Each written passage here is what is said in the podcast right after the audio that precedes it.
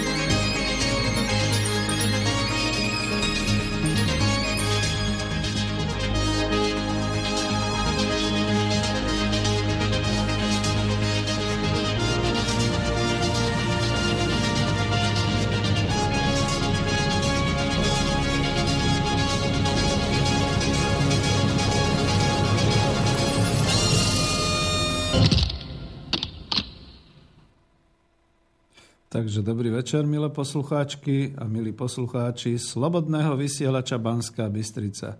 Pri mikrofóne som Peter Zajac Vanka, vysielame zo štúdia Bratislava, za technikou sedí Martin Bavolár. Ahoj Martin. Pozdravujem poslucháčov a všetko dobre prajem.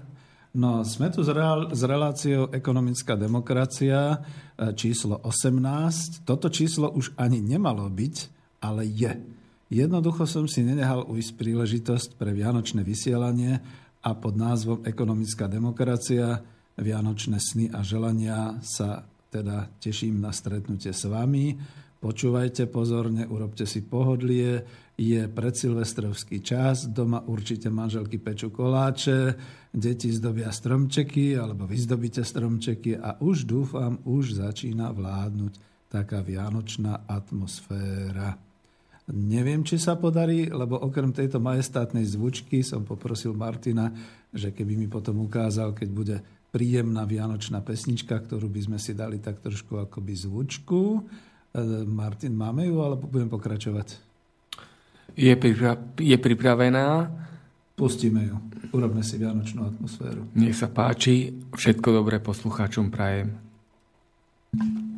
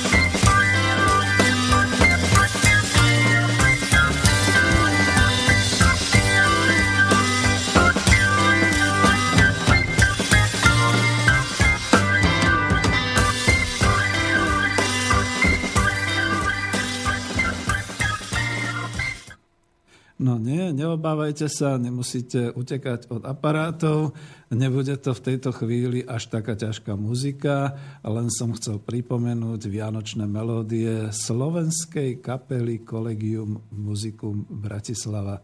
Práve sa tu Martin pýtal a ja som bol veľmi rád, že môžem povedať, že táto muzika spolu s ďalšími, a dúfam, že to nájdeme tam aj pesničkami, ako piesne z Kolovrátku alebo ako PF 1972 sú skutočne originálnymi a krásnymi dielami slovenskej bytovej scény, ktorá v 70. rokoch dominovala. Možno sme boli o nejaké 3-4 mesiace pozadu pred takými skupinami ako Emerson, Lake a Palmer alebo Procol Harum, ale boli sme na púze nielen módy, ale aj kultúrneho diania vo svete. A to je presne to, prečo ju tu hrám. Za prvé je to slovenská melódia, za druhé, na rozdiel od e, slovenského rozhlasu a televízie, ktorí za naše poplatky vysielajú hlavne Sinatru a všelijakých takýchto, všelijaké tie americké komédie. My sme sa dali na túto klasiku, pretože máme si čo uctiť a pre mnohé ročníky to bude veľmi krásna a zaujímavá E, časť, táto, táto hudobná dnes, dúfam. Skúsime byť takými fajnšmekerami. Neobávajte sa, e, dnes to nebudú také vianočné sny, kde by sme sa vrátili do dôb, že by to boli želania do rodín pracovníkov, ktorí aj počas sviatkov zabezpečujú naše teplo, naše svetlo, náš domov, strážia našu vlast, majú pohotovosť pri zdravotných ťažkostiach, pri požiaroch, a tak pracujú a starajú sa o náš spoločný blahobyt. Ja skôr verím, že raz možno ešte niekedy v budúcnosti si trúfnem i takéto želania odovzdávať, keď bude teda trošku tá iná doba, tak ako tomu bolo kedysi, keď sa pracovalo na spoločnom a vtedy budem želať, keď to už bude v našej vlasti Slovenská republika, v našom krásnom stredoeurópskom domove národov ozaj veľmi príjemné, keď budeme mať pohodu. Zdravím takto i bratov Čechov, ktorí sa určite potešili kolegiu muziku, aj Poliakov a dobrých susedov Maďarov a všetkým rodákom po svete. No tento raz som sa sám dobrovoľne prihlásil bez nátlaku, ako, ako keby nejaký bol. E, prihlásil som sa na pokračovanie relácie v predvianočnom čase. Jednoducho nedalo mi to neposlať vľúdne slovo a pár teda optimistických myšlienok do sveta a nechať vás, milí poslucháči, trochu pookriať po tomto predvianočnom čase a tesne pred Vianocami. Prirodzene, že tu v štúdiu v tejto chvíli mi bude Martin pomáhať technicky a zároveň bude dozerať na telefonáty a maily. Zatiaľ mi prosím ešte nehajte tú úvodnú aspoň pol hodinku a možno aj viac – tak, ako sa vám to bude páčiť, pretože ako si je tu čas, keď sa mi zdá, že ani netreba klas otázky alebo priveľmi diskutovať, je čas jednoducho spomínať, vnímať atmosféru, zavrieť oči, ponoriť sa do snov a do želaní. Lebo veď sú Vianoce. A toto, dúfam, nám vydrží až do nového roku. Inak, Stále nás môžete volať na telefónne číslo, v tomto prípade bratislavské telefónne číslo 0944 462 052. Je to tak? Áno. Alebo mailujte na mail studio zavináč slobodnyvysielac.sk a vravím, že e, vlastne by som to mal využiť aj na také rozlúčenie sa zatiaľ na niekoľko dní s poslucháčmi, aj s kolegami a spolupracovníkmi, takže želám vám všetkým naozaj príjemné prežitie Vianočných sviatkov, pohodu a aj veľa darčekov a aj veľa príjemných vzťahov, ktoré by ste mohli mať. Ale nepíšte nám to naspäť, lebo naozaj prinútim Martina, aby zas až príliš veľa toho nečítal a skúsime sa teda venovať tejto pohodičke viac melódií a trošku viac takéhoto snenia a želaní. Toľko asi Martin niečo ukazuje? Ja s tým úplne súhlasím. Mhm, dobre. Tak máme tu vytvorenú takú vianočnú náladu trošku. Takže ešte raz teda k téme. Sme stále v pokračovaní relácie ekonomická demokracia, pretože e, pre toto obdobie sa to hodí. Ekonomická demokracia je zatiaľ pre nás sen. Je to želanie, ktoré chceme uskutočniť. Krásne by bolo, ak by sa to podarilo už v priebehu roku 2016. Budem ale nadšený, ak sa mnohé prvky z ekonomického a sociálneho programu alebo z tej koncepcie podľa ekonomickej demokracie rozbehnú v roku 2016. Ospravedlňujem sa, to je vždy to moje môj osobitný jingle. A ak povedzme v roku 2016 naozaj sa nájde sila a odvaha našich ľudí odštartovať a vytvárať si pre seba a pre našu spoločnosť ekonomické zdroje, teda také, ako je výroba, produkcia, tak, aby sme zamestnali seba, zásobili svoje najbližšie okolie, ponúkli a uspokojili férovými cenami a priateľskou ponukou tovarov a služieb naše domácnosti, prípadne nadviazali kontakt s najbližšími susedmi tuto okolo nás pre vzájomnú tovarovú výmenu a poskytovanie služieb i pre výrobnú kooperáciu. A okrem toho naša spoločnosť, teda štát, získa aj dobrých prispievateľov do spoločnej kasy. Ja pevne verím, že vtedy sa už rozbehne i tvorba verejných finančných zdrojov, to znamená investičné banky, že spoločne budeme čeliť krízam, ktoré sú stále prítomné a hrozia besnením práve v roku 2016 aj v ďalšom období. No a ja som tu mal v inej relácii v ekonomických rozhovorov makroekonomov Mariana Vítkoviča, profesora Petra Staneka, ale bavím sa aj s inými ľuďmi a všetci na nás púšťajú trošku takú tú hrôzu, čo bude. Dával som ju do takej budúcnosti, hovoril som, že no, kedy nás to čaká? 2018? Nie, skôr. 2017? Nie, skôr. No, takže 2016. No a tak, ak budú tieto všetky búrky, sloty, nečasy, vidíte, nehovorím politicky, ale napriek tomu to tak znie, budeme sa musieť sami o seba postarať a hlavne o to, aby nám bolo teplo, aby sme mali dobrú strechu nad hlavou, aby sme mali dobrú stravu, čo jesť, čím sa napájať, aby sme mali zabezpečenú zdravotnú starostlivosť, aj verejnú bezpečnosť. Toto slovo sa sprofanovalo, ale skutočne to znamená, že vyjdete na ulicu a nič vám nehrozí.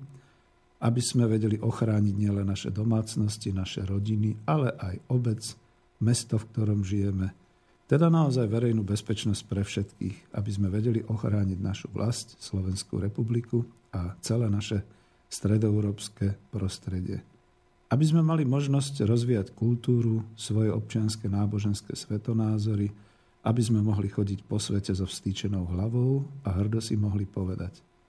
Toto bolo všetko ťažké, ale oplatilo sa. A veľmi potichu si želám, aby sme zabránili vojne. Neviem, či už sme pripravení s ďalšou pesničkou. Skúsme niečo pustiť.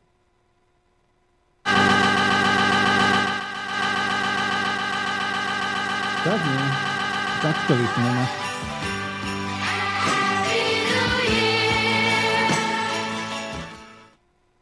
Dobre, dobre, len asi to začalo niekde od stredu. Skúsme. Nehajme to bežať už. Len tičo.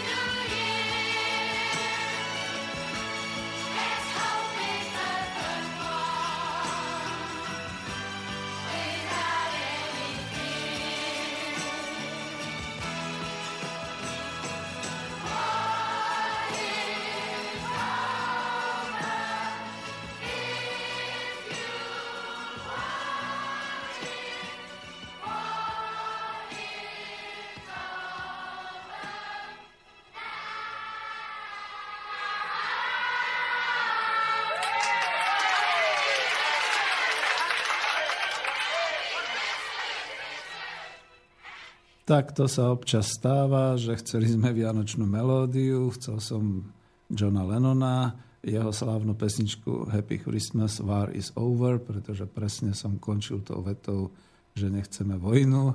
Režia sa však trošku nevydarila vzhľadom k tomu, že to na začiatku trhlo ušami. E, neviem, čím to je, možno blbo nahraté, alebo sme takýto zvuk nejaký si vytvorili. Ale posolstvo tej piesne je skutočne o tom, že sú Vianoce, e, John Lennon ako skutočne protivojnový aktivista, ináč teda zahynul 8. decembra roku 1980. Žiaľ Bohu práve myslím pre svoje myslenia, pre svoje názory, ktoré sa už nejak tomu ďalšiemu rozvoju spoločenstva kapitalistického, ja to tiež tak nazvem, nepáčilo. On tam v tej pesničke, to si treba vypočuť a preložiť, e, naozaj dával tak trošku najavo, že čo sme vlastne urobili v tom celom roku. Rok končí, je po vojne, war is over síce hovorí, ale čo sme my, ľudia, vlastne vyriešili a ako sme dokázali ďalej pracovať, alebo teda starať sa o to, aby bol mier. Toto bolo také posolstvo, ktoré som chcel dať. No, tak trošku na začiatku nás to skôr myklo, ale dúfam, že oplatilo sa túto pesničku pripomenúť. No a už budú len slovenská a dúfam, že nám vyjde Collegium Musicum na viacerých miestach pesničiek. No a ja dnes slubujem, že nepôjdem do politických vízií a do ideologického ovplyvňovania, ale stále mám také tie riadky pred sebou nášho historika profesora Matúša Kučeru, ktorý nás optimisticky naladil na Vianoce tým tvrdením, že nech by už bol akokoľvek nech už je akákoľvek katastrofa a nech sa čokoľvek deje so svetom. Naša Slovač po celé veky vždy znovu a znovu zaplnila tieto naše údolia, naše roviny, naše hory a stále odznova zarila do zeme nástroje, aby zem plodila, chovala dostatok chovného zvieratstva, sadila sady, kovala nástroje a plodila deti tak, aby sme mohli vždy tak ako je to aj v našej hymne, spievať. Zastavme sa, alebo zastavme ich, bratia, však sa oni stratia. Čiže to by som chcel tak trošku historicky uviesť s tým, že naozaj mám taký optimizmus, že celý rok sme sa tu možno na slobodnom vysielači trochu strašili.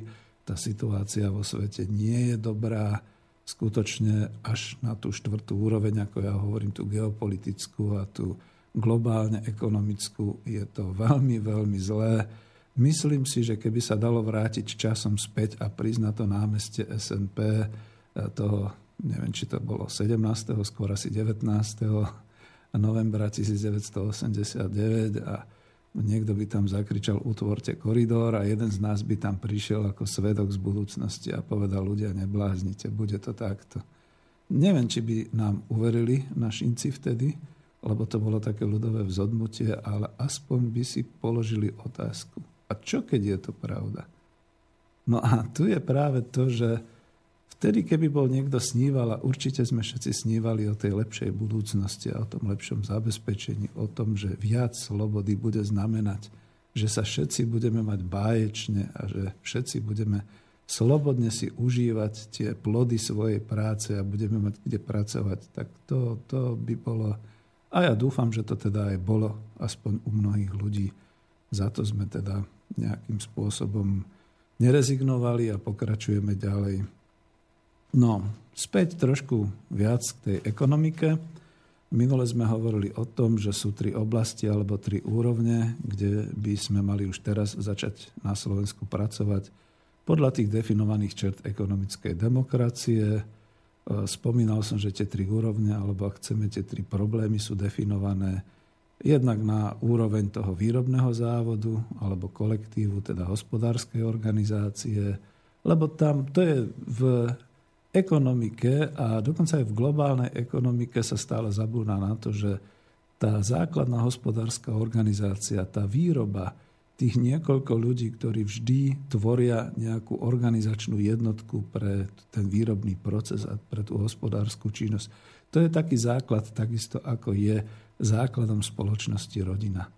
A tu sa začína diať niečo nedobré s týmito hospodárskymi organizáciami a je na čase teda, aby odborníci, a ja si trúfam povedať už v tom svojom vlastne dôchodkovom veku, že som prešiel niečím, takže ako odborník to môžem potvrdiť, aby sme si definovali, že tak ako ľudia e, vlastne definujú, že základom spoločnosti je rodina, tak si definujeme, že základom ekonomiky, ekonomie celého sveta je vlastne podnik, hospodárska organizácia. A o toho to je ten základ, ktorý treba začať riešiť. Druhá úroveň je úroveň domácnosti, obce, teda lokálna úroveň obci, meste, v kraji, v regióne, kde žijeme. Pretože tých domácností môže byť, ja neviem koľko, naše obce zase nie sú tak bohaté na tie domácnosti, naše mestá viac a medzi sebou komunikujeme, sme v príbuzenskom vzťahu, v priateľskom vzťahu, ovplyvňujeme sa. A zase je to presne o tom, že tá úroveň tej obce a toho mesta vytvára zase nejaké také prostredie, v ktorom tie výrobné podniky, kolektívy pôsobia a v nich zase pôsobia tí jednotlivci. No nechcem rozoberať príliš hlboko, ešte tu máme tú úroveň celoštátnu, teda tá ľudová, národná, celospoločenská úroveň, teda naozaj ten štát. A vôbec sa dnes nechcem zaoberať takouto globálnou situáciou alebo globálnou úroveň, aj keď budeme musieť vždy prihľadať na ten vývoj situácie a zmeny vo svete. Ale je tu ešte jedna úroveň a touto úrovňou je individuálny človek – ako na tom vlastne môže byť jednotlivec v ekonomickej demokracii, človek, ktorý v tomto koncepte e, a v tejto základni bude žiť, bude pôsobiť. No, ako na tom bude jednotlivec, to som sa pokusil už definovať v zborníku, ktorý sa nazýval Bod zlomu, v tom článku o modelovaní ekonomickej demokracie. Bola to vedecká publikácia a vychádzal som z toho, že ak nebude nutné aby človek tak ako v kapitalistickej spoločnosti, lebo my si musíme povedať na rovinu, že žijeme v kapitalistickej spoločnosti, pretože to je ten základný ekonomický princíp a základný výrobný princíp. Že je na to natiahnutá demokracia a chce byť občianská, to je veľmi pekné, ale v tej chvíli, keď sa samotný výrobný a ekonomický systém dostal do krízy, ako si sa ten tenký ľad tej demokracie narušuje a už je vidno z toho potom naozaj ten škaredý, neviem ako to povedať, to škaredé jadro, alebo teda vykľube sa to vajíčko takýmto spôsobom. No a e, vlastne vychádzam z toho, že e, v takejto spoločnosti, ktorá bude povedzme ekonomickou demokraciou, alebo nejak si to ďalej nazveme, nebude musieť človek e, investovať v úvodzovkách svoje súkromné úspory do bankových produktov a do akcií, aby teda na staré kolena zbohatol, alebo aby po niekoľkých rokoch z toho nejaké percento získal, zisk, zisk, zisk. Pretože vieme, že ide o dobre zohratú špinavú lotériu, kde individuum vyhrá iba občas, tak ako v športke a iba na oko, sú to hlavne tie pyramídy, kde tí na spodku platia a tí hore sa vezú na našich úsporách. Hlavne, ani to dneska nechcem rozoberať, pretože mali by sme mať takú slávnostnejšiu náladu. Hlavne potom ten človek v tej budúcnosti bude môcť investovať v úvodzovkách hlavne do seba, do svojej rodiny, do domácnosti, do zdravia, do vzťahov okolo seba. My sme vlastne už poučení z našej vlastnej histórie transformácie mm, z toho socializmu do kapitalizmu, mm, ako sme boli o všeličo pripravovaní a asi nastal čas si povedať na rovinu, čo z toho bude mať jednotlivec, keď sa zmení ten režim alebo zmení tá spoločnosť.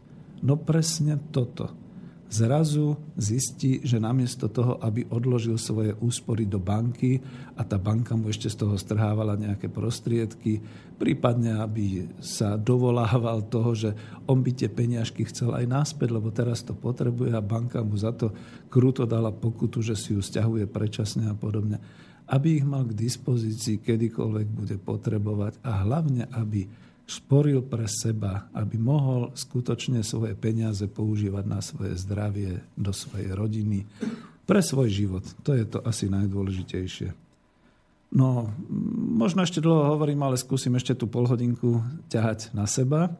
Takže zhrniem to tak trošku, skoro by som povedal predsa len vedecky. Poprvé, nebude existovať nezamestnanosť.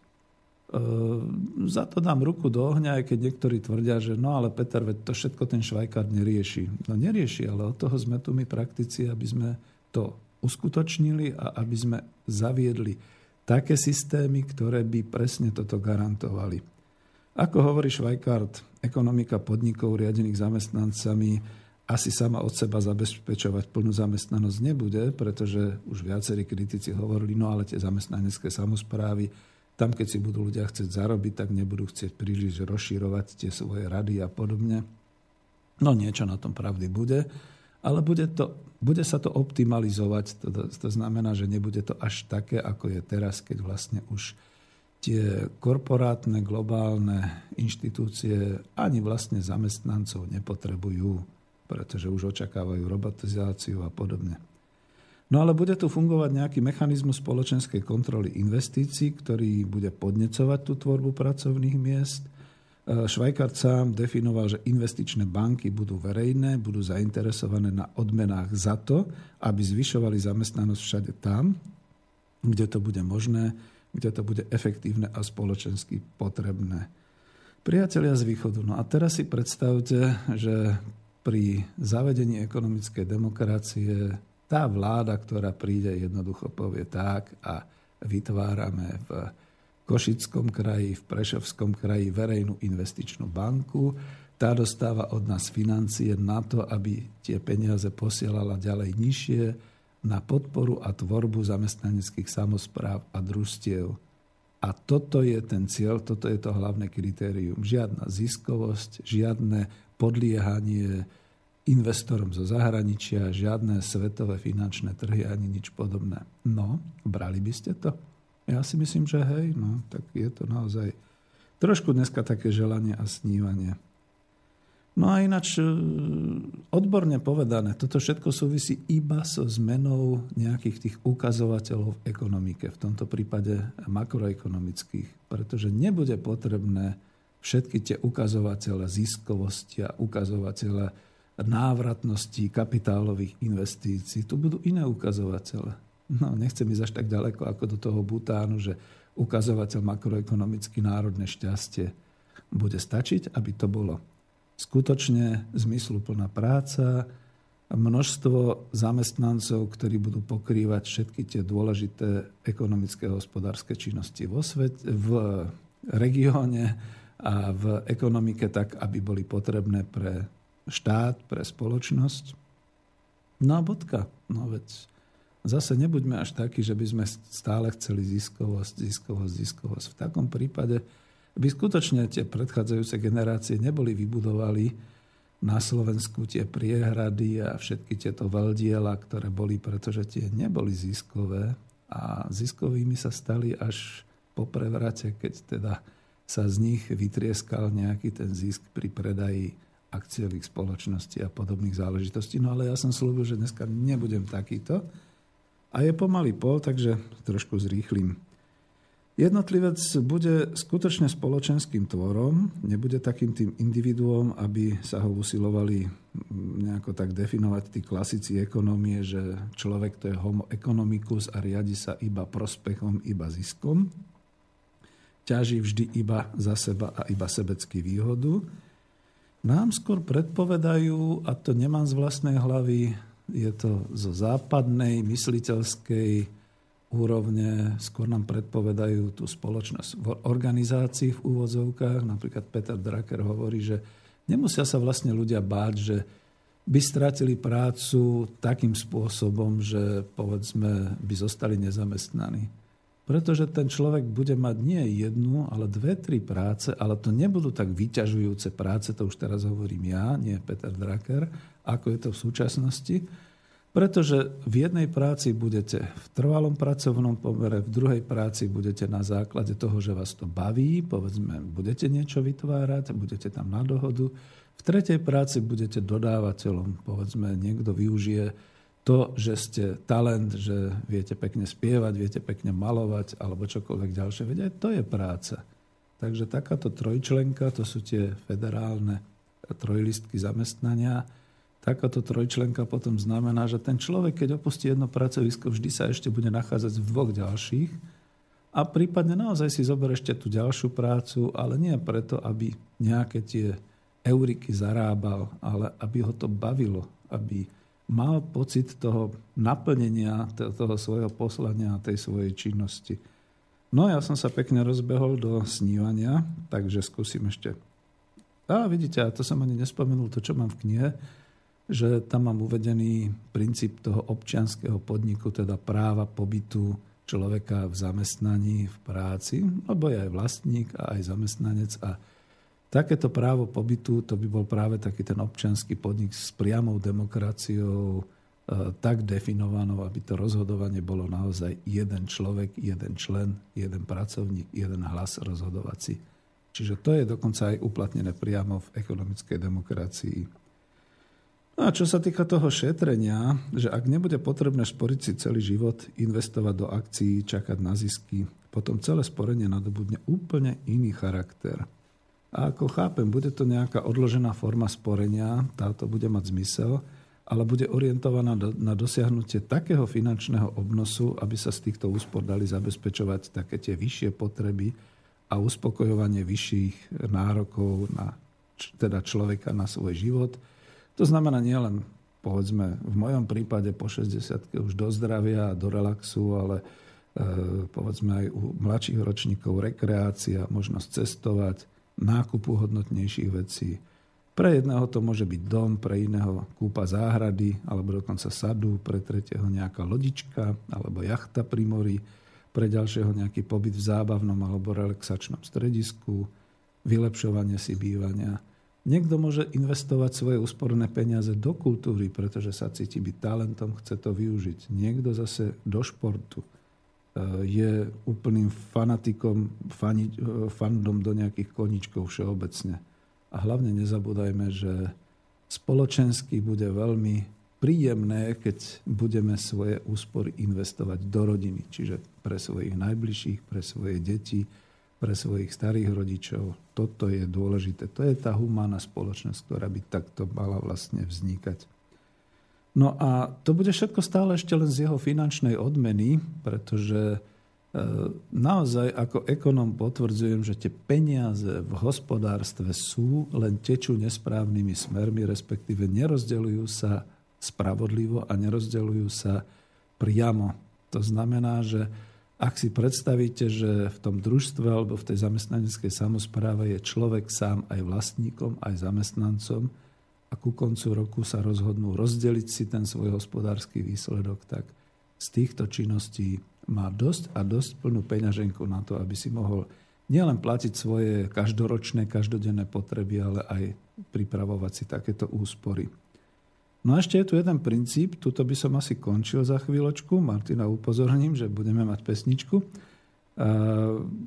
kde chcem vrátiť do hry v zamestnaneckých samozprávach a v ekonomickej demokracie skúsim to potom neskôr vysvetliť, aj ten princíp spoločenskej spotreby, ktorý sme už raz mali, vďaka ktorému sú postavené v Československu, to musím tak povedať, lebo máme spoločnú históriu štadióny, kultúrne paláce. V podstate by sa dalo povedať, že je veľmi veľa všelijakých tých zariadení, aj zdravotníckých, aj relaxačných, aj podobných postavených. A toto všetko tu nespadlo z neba toto všetko bola spoločenská spotreba, ktoré zabezpečovali a zo svojich fondov platili štátne socialistické podniky. Takže takýmto spôsobom. A skúsme pesničku, lebo som dlho hovoril, potom sa Martina opýtam na iné. Skúsme stišiť, aby nám to uši zarezalo, ale dúfam, že to bude Collegium Musicum. Nie? Tak, ešte to raz. Bude to stratený život.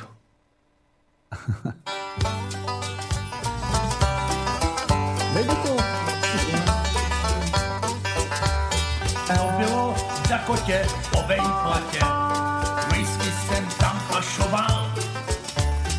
A že jsem byl sám jak ten půl v plotě, s holkou jsem tam špásoval. Šel jsem s ní nocí jak vede stezka,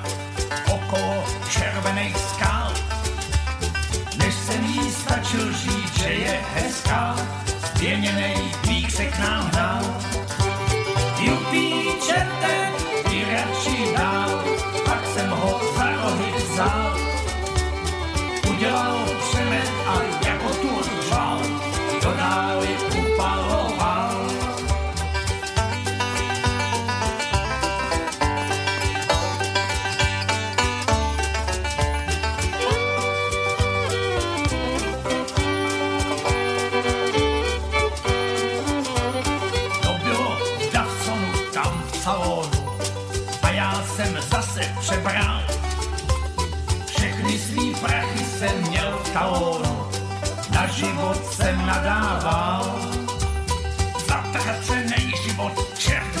spral, do nebe jsem se rouhal. Než jsem se u baru zpamatoval, Belzebub vedle mě stál.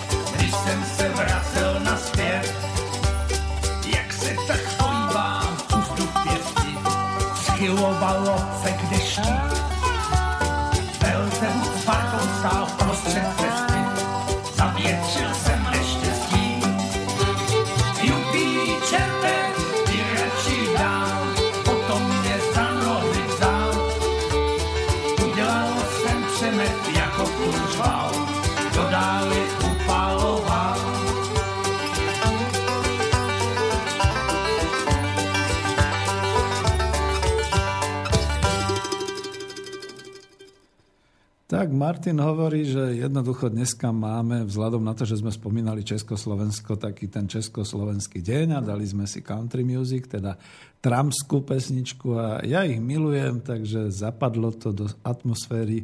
Už si to trošku robíme taký vianočný happening samozrejme, takže to patrí k tomu. A dúfam, že teda nie, že nám prepáčite, ale skôr by som povedal, že spolu s nami si vychutnáte túto hudobnú časť, pretože snažíme sa ju takto nejak obohatiť, aby nám bolo príjemne na duši a aby sme mali aj príjemné myšlienky. No a keďže dneska sú témou Vianočné sny v ekonomickej demokracii a potom Vianočné želania, veď vidíte, že už aj na začiatok som teda hovoril o takýchto veciach. Nechcem niečo také ako blahoželania alebo také, ale Chcem, aby sme dokázali si skutočne splniť také tie svoje predsavzatia. A faktom je, že povedzme dávno už neveríme na Ježiška, ale aké krásne by to bolo veriť na toho Ježiška tak, ako sme kedysi, ako naozaj detičky začínali. A vieme, že želania nám môžu splniť naši najbližší, naši priatelia, naša spoločnosť, ale sami sa musíme trošku pričiniť k tomu, aby sme tie želania zo sna dostali do života. Nechcem zase, aby to bolo až tak sentimentálne dnes, ako to vyzerá. A budem sa snažiť ustrážiť tú hlavnú líniu, že sme teda v ekonomickej téme a v relácii zameranej na celistvú koncepciu tej našej ekonomickej demokracie, tak ako sme si ju trošku už osvojili. A ozaj, už som tu asi spomínal, a nebude to pre vás poslucháčov prekvapenie, že ak sám filozof uvádzajúci celú tú koncepciu ekonomickej demokracie do života, profesor David Schweikart, ktorý potom prednášal v Bratislave na Ekonomickej univerzite toho 10. októbra roku 2011, čo je povestný dátum, pretože prvý raz niekto a takáto vedecká kapacita zo sveta, dokonca zo Spojených štátov amerických, prišla k nám a prednášala nám nielen o ekonomickej demokracii, ale priamo o tom, že ide o socializmus. Tak ma neodsudzujte, že sa k tomu hlásim, pretože skutočne ja som si prešiel cez obidva ekonomické systémy a chcem a porovnávam to a skutočne to slovo socializmus som tak naschvál vyslovil, lebo sa domnievam, že tieto súčasné krče kapitalizmu, ktoré nastali, vieme liečiť a nemusíme byť až tak zúfali ako ľudia, ktorí veria v ten konzervatívny kapitalistický poriadok, e, či sú to už ľudia s nejakými liberálnymi pravicovými názormi alebo proste konzervatívci. My môžeme ešte snívať a môžeme naše želania formovať do takých životaschopných programov, aké tu teda definujeme. A oni už nie. Pre nich akoby nastal koniec histórie, koniec sveta, koniec civilizácie. A ja to preto zdôrazňujem, pretože hľaďme konštruktívne a pozitívne do budúcnosti, pretože koniec sveta nastáva takmer 300-ročnej nadvláde kapitálového spôsobu usporiadania výroby spoločnosti a civilizácie. A schválne hovorím kapitálového spôsobu, pretože možno, že to kapitalistického znie tak politicky, ale odborne ekonomicky, keď vrazíte do výroby kapitál a z neho čakáte zisk, keď sa stávate vlastníkom na základe na akumulovania, čiže zozhrňania bohatstva, a väčšinou to zozhraňanie bohatstva sa nedá uskutočniť ináč, ako vyklepať niektorých ľudí po hlave a vytrieskať z nich e, tie ich prostriedky, aby ste vy mali viac.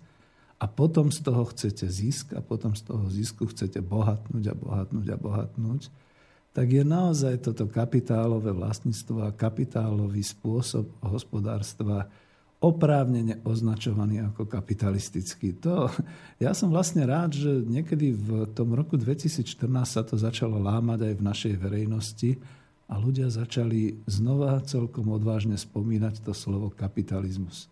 Začalo sa naozaj vytvárať takéto antikapitalistické cítenie. No a povedzte si, čo chcete. Je to vianočný čas, mám tie svoje vianočné sny a ja by som si naozaj želal, aby sme do hry a do spoločnosti vrátili ten pojem socializmus.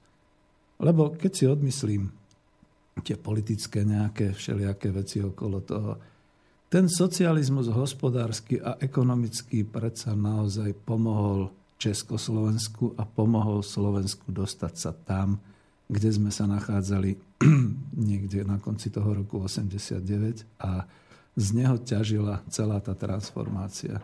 Keby bola tá transformácia... A, super, bude pesnička, tak tu sa zastavím.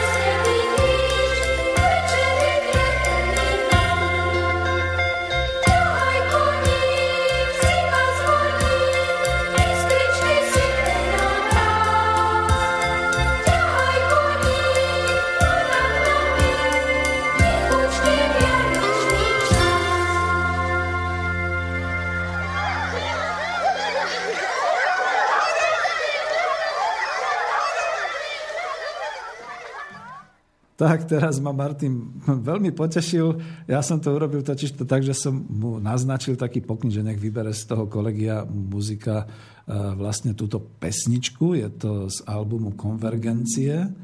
Dobrý? Dobre. Je to z albumu Konvergencie a je to pesnička PF 1972, ten krásny text tých detičiek, ktoré spievajú letí, letí, snehom letí a tak ďalej. Ako nádherná melódia, ktorá skutočne doslova podfarbila tie moje slova o tom socializme. Prepačte mi, že to mám takto spojené, ale vidíte, že v tom období, ktoré teda mnohí nazývajú tou totalitou a tým totálnym zhrútením sa a škaredým časom a tak ďalej, vychádzali takéto diela, možno napriek politike, ale kľudne poviem, vychádzali takéto diela. A dneska si povedzte, čo by to muselo stáť nejakého producenta, aby dokázal také dvojalbum veľkého LP gramofónového E, vytvoriť, aby teda skupina Collegium Musicum z Bratislavy dokázala nahrať skutočne e, štyri strany dlhohrajúcej platne a čo melódia, to niečo vysoko invenčné a krásne. Čiže naozaj toto som chcel použiť. Čiže ďakujem Martinovi. Aj keď vidíte, no dneska tu máme naozaj taký happening, že Občas to ide tak trošku akoby bokom, ale je to vianočné vysielanie. No nemáme tu žiadny vianočný punč, ale vidíte, užívame si to. Dúfam, že nevadí. Martin chce niečo povedať? Vyzeral tak? Neviem. Ale ani nie. Tak ekonomická demokracia je téma, ktorá patrí aj na vianočný stôl. Takže je to naša problematika, ktorej sa venujeme aj v tomto vysielaní. Mm, díky veľmi pekne.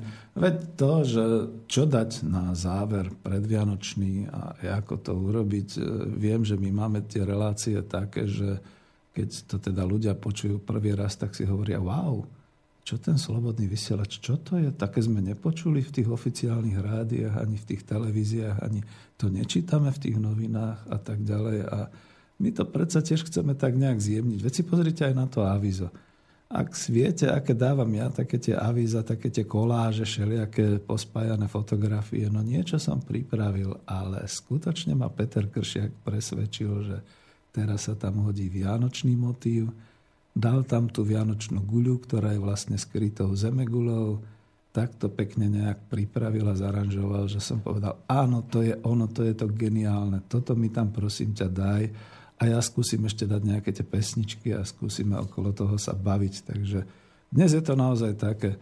Ale my sa tu už bavíme ako keby medzi sebou tak až 45 minút a predsa len naznačím, že či nejaký mailík neprišiel, lebo chce byť úctivý aj k vám. Ne, nemusíte gratulovať, želať, ale tak to je dobre. Tak nás hlavne počúvate a budem veľmi rád. Takže aby to nebolo len o to, že my sa bavíme a vy doma musíte pracovať. Ja len pripomeniem poslucháčom, že mailová adresa do Bratislavského štúdia je studiozavináč slobodnyvysielač.sk Prípadne môžete telefonovať aj na naše bratislavské telefónne číslo 0944 462 052 Opakujem 0944 462 052 No a budeme pokračovať zatiaľ v takomto našom vianočnom alebo predvianočnom soare, alebo ako by som povedal, je príjemný podvečer. Bratislava je plná zaujímavej hmly, vyzerá to skoro ako v Londýne. Už je telefon? Pozerám, boli nám dobročené dva maily do našej bratislavskej schránky. Mhm. Takže Láco Píše, dobrý večer, pán Vanka. Nepoznám presne postup, ako si predstavíte úspešné zavedenie ekonomických samozpráv do života v súčasnej kapitalistickej spoločnosti. Predpokladám, že tak dali zaviesť malé podniky či družstva aj to za predpokladu podpory štátu. Nevidím práve tú podporu od štátu, ktorá sa zameriava na podporu veľkých spoločností, kde vidí možnosť zamestnať a vysoké efektivity a teda konkurencieschopnosti schopnosti viť príklad Jaguar. Pred 25 rokmi, keď sme menili systém, boli v hre dva ekonomické modely. Jeden predstavoval Klaus a druhý Komárek. Klausov model tu máme, nie je potreba ho komentovať. Ten druhý pána Komárka neprešiel. Myslím si, že má isté prvky ekonomických samozpráv. Ak poznáte Komárkov model, skúste ho stručne popísať v nadväznosti na model, ktorý presadzujete. Ďakujem za odpovede, Laco. Laco, ďakujem veľmi pekne, ale veď presne to. Najprv sa zmiením o tom Jaguári, že myslím, že to by som už len opakoval slova Mariana Vitkoviča alebo profesora Staneka, že ten Jaguár je síce ďalším do portfólia nejakým tým žolíkom slovenskej vlády, ale dokonca nepriniesie toľko veľa zamestnanosti, ako by si očakávali naši politici, pretože doba sa prudko mení a bude tam hodne automatizácie, bude tam veľa teda takýchto nejakých pracovisk a postupov a nie som si istý, či my dokážeme ešte na Slovensku dovtedy vyškoliť ďalších auto neviem ako to nazvať, automontérov a podobne, aby boli spokojní. A keďže to bude automobilka Tata indická, my veľmi dobre vieme, že z Indie k nám prichádzajú také tie pracovné systémy, ktoré sa napríklad, ja už som to sám hovoril v niektorej relácii, uplatňujú v Bangladeši. To znamená otrocká práca. V Bangladeši sú to textilky, u nás to budú montážne dielne a stále to budú tie agentúry dočasného zamestnania, ktoré budú týchto ľudí zamestnávať, čiže žiadne terno. Odpoviem aj na druhú časť otázky, ale neviem, či je to niečo podobné, alebo skúsim stručnejšie odpovedať. Skúsim stručnejšie, dobre.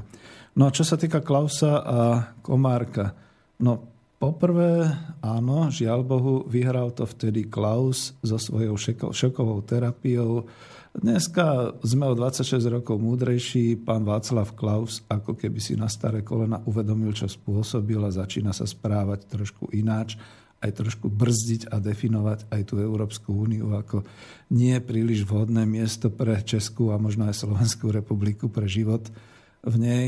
A na druhej strane nezabúdajme, že presne podľa toho, ako to dnes vidíme na Ukrajine a v iných krajinách, pravdepodobne bol ovplyvňovaný a tlačený do toho, aby tú šokovú terapiu uskutočnil, keby chcel, keby nechcel. Čo sa týka e, Komárka, no tá ekonomická demokracia vychádza presne, nechcem povedať, že od jeho súputníkov, ale od ľudí, ktorí skutočne boli v Spojených štátoch a e, ovplyvňovali tam to myslenie aj tých e, ekonomických profesorov v Spojených štátoch, pretože odtiaľ vlastne vzýšli tie princípy toho férového trhu, tej zamestnaneckej samozprávy a podobne. A ako, je to úplne zbytočne definovať, pretože tam bolo, pamätám si, že niekedy v apríli 1990 bola veľká ekonomická konferencia na zámku v Kolodejích. My sme to volali u Prahy, dneska už je to Veľká Praha, kde sa ako stretli tieto dve koncepcie Komárkova bola vysmiatá, bol odtiaľ vyhodený, potom viete, že postupne aj jeho stúpenci boli zosmiešňovaní a postupne odchádzali z toho aktívneho ekonomického a politického životu, života. A tam presne ten profesor Vanek zo Spojených štátov, náš emigrant československý, hovoril, že v roku 1990 sme mali veľmi dobre nakročené pokračovať v našom rozvoji už tou cestou demokratickejšou ceste to demokratické samozprávy zamestnanecké. Len sme potrebovali zaviesť inštitúcie trhu a udržať si, udržať si to štátne vlastníctvo a pustiť teda ľudí do toho samostatného podnikania cez zamestnanecké samozprávy. No ale to je, že keby bolo keby. No, tak tá koncepcia bola násilne zrušená, musím to tak povedať, ako to je. A my dneska po 26 rokoch zase ideme ďalej. Asi je ďalší mail. Áno, medzi tým Laco poslal ďalšiu otázku. Dobrý večer, pán Vanka. Ja som stále presvedčený, že v roku 1989, keď sa menil systém, sa malo pokračovať v zmene z roku 1968, teda v socializme s ľudskou tvárou. Vtedy ako ekonom bol v kurze Otašik. Čo si o tomto pokračovaní Praskej jary z roku 1968 myslíte vy? Ďakujem za vašu odpoveď, Láco. Ja, ďakujem pekne. No samozrejme, že už v tom období vlastne práve tak vznikali tí exiloví ekonómovia okolo profesora Šika a títo ďalší mladší, pretože museli odísť. No, jednoducho naozaj to bolo tak, že presne v tom 68 politicky bol zastavený takýto proces. Berte to ale v medzinárodných súvislostiach, že nič sa nedá opakovať. To znamená, vtedy to bolo na základe studenej vojny a dvoch táborov naozaj NATO a Varšavská zmluva oproti sebe, čiže Washington a Moskva. A my sme boli nejaké Pardon, že to poviem škaredo, my sme si vtedy mysleli v 68., že sme pupok sveta, ale znova to poviem tými modernými prostriedkami, stíhačka preletí Česko aj Slovensko za nejakú hodinu, dve, takže vodcom to tady mluvíme, keď sme tak malí a bezvýznamní. Na druhej strane geopolitika sa vyvíja, dnes sme v úplne inej situácii, aj keď vyzerá podobne, zase je tu studená vojna, zase je tu NATO, my sme už ale členom NATO, čiže teraz by nám hrozila opačná, e, vlastne e, opačné, neviem ako to povedať, násilie, to znamená, že keby sme chceli od zajtra zaviesť ekonomickú demokraciu a chceli by sme zoštátniť a, a e, otrhnúť sa z euro a tak ďalej, tak pravdepodobne by na námestiach stáli jednotky NATO práve kvôli tomu, povedzme, my ako určitá skupina obyvateľstva sme proti NATO a sme proti prítomnosti cudzích vojsk na našom území, aj v Čechách, aj na Slovensku. A táto situácia sa ďalej vyvíja. To znamená, že e, keby napríklad, akože už nemôžem, lebo som dôchodca, ale stal by som sa niekde aktívnym ekonomickým činiteľom nejakej vládnej politickej štruktúry, museli by sme veľmi zohľadňovať tú novú geopolitiku. Tam by bol lepší práve ten Stanek a Vitkovič, pretože oni poznajú túto geopolitiku lepšie a bolo by fajn síce znova robiť tú ekonomickú, teda tie zamestnanecké samozprávy, rozvíjať všetky tieto veci, ale veľmi opatrne, pretože záznam hrozí to nebezpečenstvo skôr zvonka ako zvnútra. Ja to nevidím. Práve preto propagujem, urobme tie prvé kroky, záveďme aspoň tie samozprávy, rozvíjajme tie družstva a tak ďalej, pretože to môžeme. Tomu tu nikto nezabráni, ale v tej chvíli, keď ako Grécko budeme chcieť niečo robiť, to si píšte, že tu budeme mať všade v mestách jednotky NATO. To si píšte, že okamžite budeme exekvovaní a budeme v podstate Bruselom veľmi e, tvrdo sankcionovaní za to, čo chceme. Ešte nie ani to, za to, čo robíme, ale za to, čo chceme. Jo, to bolo dlhé. Neviem, či je ďalší mail. Momentálne neprišiel žiaden mail. Dobre. Takže môžem posluchačom len pripomenúť, že môžu písať na našu adresu studiozavinačslobodnyvysielač.sk a rovnako nám môžu aj zatelefonať do našho štúdia Bratislava 0944 462 052. Opakujem 0944 462 052 a odozdávam slovo. Ja som ešte vlastne mohol doplniť aj Lacovi, že tie geopolitické podmienky nás naozaj poznačujú, tak ako to v 68. bolo ináč, v 89. ináč. Dnes v roku 2015 na prelome 2016 je to úplne ináč.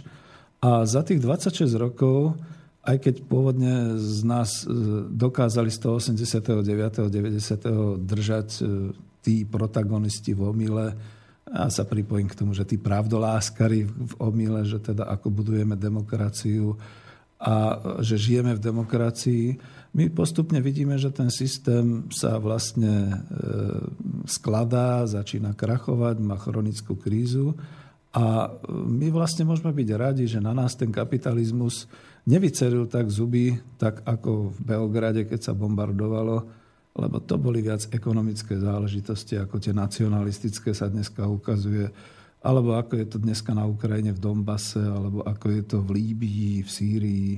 Ja budem odvážny, kľudne poviem aj v Palestíne, pretože predstavte si, že tá Palestína v podstate by mohla byť zem zasľúbená, keby to tam nevyzeralo tak a nebola tam taká situácia.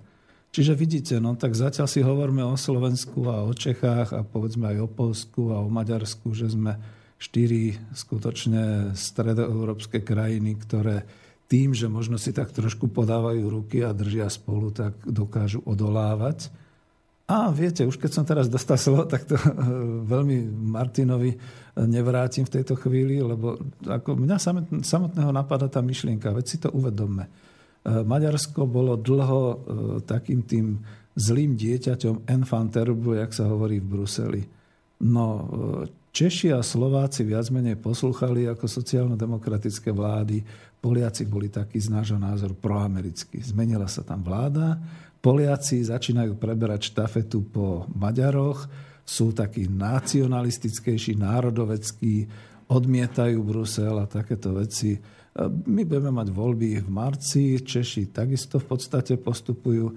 No, vytvára sa tu situácia, možno taká tá priaznivejšia, to teraz ako tak poviem, z hľadiska možno spoločenskej a ekonomickej situácie na to, aby sme sa ako Vyšegrádska štvorka ako štyri krajiny, ktoré boli vyspele už za socializmu, aby sme sa k tomu vrátili a aby sme sa udržali. Tu bude len dôležité, aby nejak na nás nezapracovali nejaké tie konšpiračné a podobné záležitosti, aby sme sa nezačali zase neznášať a podobné veci.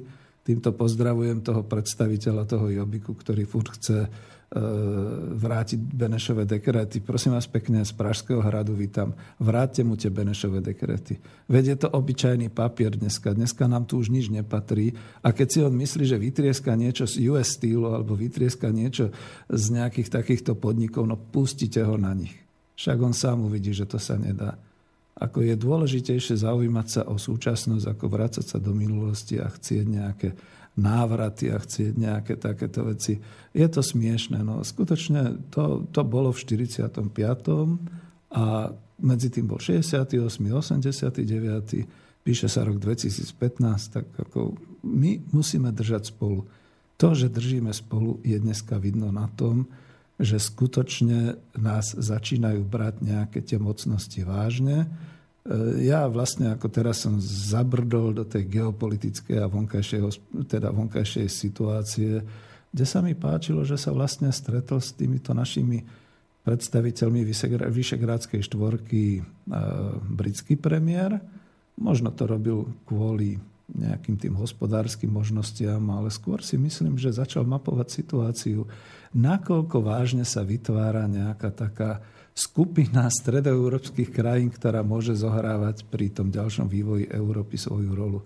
Možno len tým, že nepodľahne Bruselu, možno ani nie tak izolacionalizmom, ako skôr takým tým svojským hlasom a vystúpením, pretože ako nech mi prepáčia južné krajiny, ale my sme tu predsa len mali ten priemysel po prvej svetovej vojne, mali sme rozvinutú spoločnosť po druhej svetovej vojne a o všetko sme prišli skoro by sa chcelo povedať po tretej, ale taká nebola. Takže po prevrate. Tak toľko. Neviem, či máme niečo. A hlavne som si odkašľal, tak ak nič, tak budem pokračovať.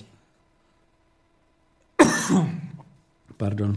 Lebo mne sa vždy zdá, keď sa Martin pozrie na obrazovku, že tam niečo má, takže za to som sa zastavil.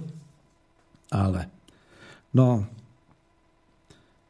Vlastne ešte sa vrátim trošku k tomu Švajkartovi a snívame. Takže povedzme si otvorene, že to sú nejaké želania, nejaké sny. A v tej aule ekonomickej univerzity, to bolo potom prerušené tou pesničkou, to som si uvedomil teraz, v aule ekonomickej univerzity, okrem toho, že David Schweikart, americký profesor z Loyola Chicago University, definoval ekonomickú demokraciu, mal taký jeden slajd, ktorý nám premietol, ja som si to preložil z angličtiny a bolo to niečo úžasné, pretože keď si len prečítate tie jeho body, ktoré potom vysvetloval, zistíte, že toto môže prijať 99% ľudí bez toho, že by sa nejak ideologicky namočilo a bez toho, aby nejak rozmýšľalo, povedzme, politicky, pretože je to o ekonomických a o sociálnych princípoch. Jeho prvým bodom, ako definuje socializmus, je zmysluplná práca. No, zmysluplná práca. Kto si želá viac ako my všetci, že keď už chceme pracovať, tak chceme skutočne pracovať tam, kde sa uplatníme s našimi vedomosťami, s našou kvalifikáciou, že to bude mať význam, že to bude dôstojné pre nás. Čiže dôstojná práca, lebo keď je práca nedôstojná, tak sa potom zamestnávateľia čudujú, že chceme viac. Samozrejme, chceme si vykompenzovať to, že tá práca nás nebaví a že chceme skutočne v tej práci vidieť svoje poslanie. Toto je prvý bod. Druhý bod je medzigeneračná solidarita. No a toto keď povedal, tak to tam v tej aule zašumelo pretože my robíme všetko preto, aby sme tú generačnú solidaritu rušili. Mladí nemajú mať radi dôchodcov, ľudia v strednom veku musia nenávidieť mladých, ktorí sa derú na ich pracovné miesta, deti nebudú mať radi, ja neviem, babičky, babičky nebudú mať radi deti, pretože to a tak. A proste takto sa chce naša spoločná roz, roz. A tu tá medzigeneračná solidarita skutočne presne konvenuje s tým našim historickým vedomím a s tou kultúrou tých troch grošov, ktoré sa rozdeľujú medzi tých mladých, teda medzi tie deti, ktoré vychovávame, k svojej regenerácii a k svojmu životu a potom z vďaky vraciame ten tretí groš svojim starým rodičom, aby sa mali dobre, aby sme teraz sa zase o nich my vďačne postarali, keď oni sa o nás starali v detstve. No, tretím bodom je spoluúčasť, on to nazval participácia v ekonomike spolúčasť na tvorbe a rozdeľovaní bohatstva a to je tá samotná zamestnanecká samozpráva, tie hospodárske organizácie v ekonomickej demokracii. A nakoniec, pardon, v jeho samotnej knihe Ekonomická demokracia je tam veľmi taký pekný článok o tom pochode, skoro by som povedal prvomájovom, kde defilujú vo Washingtone tie jednotlivé skupiny podľa príjmov a Najprv ide pol hodinu skutočne strašné množstvo ľudí, takých tých trpazlíkov malý, s malými príjmami.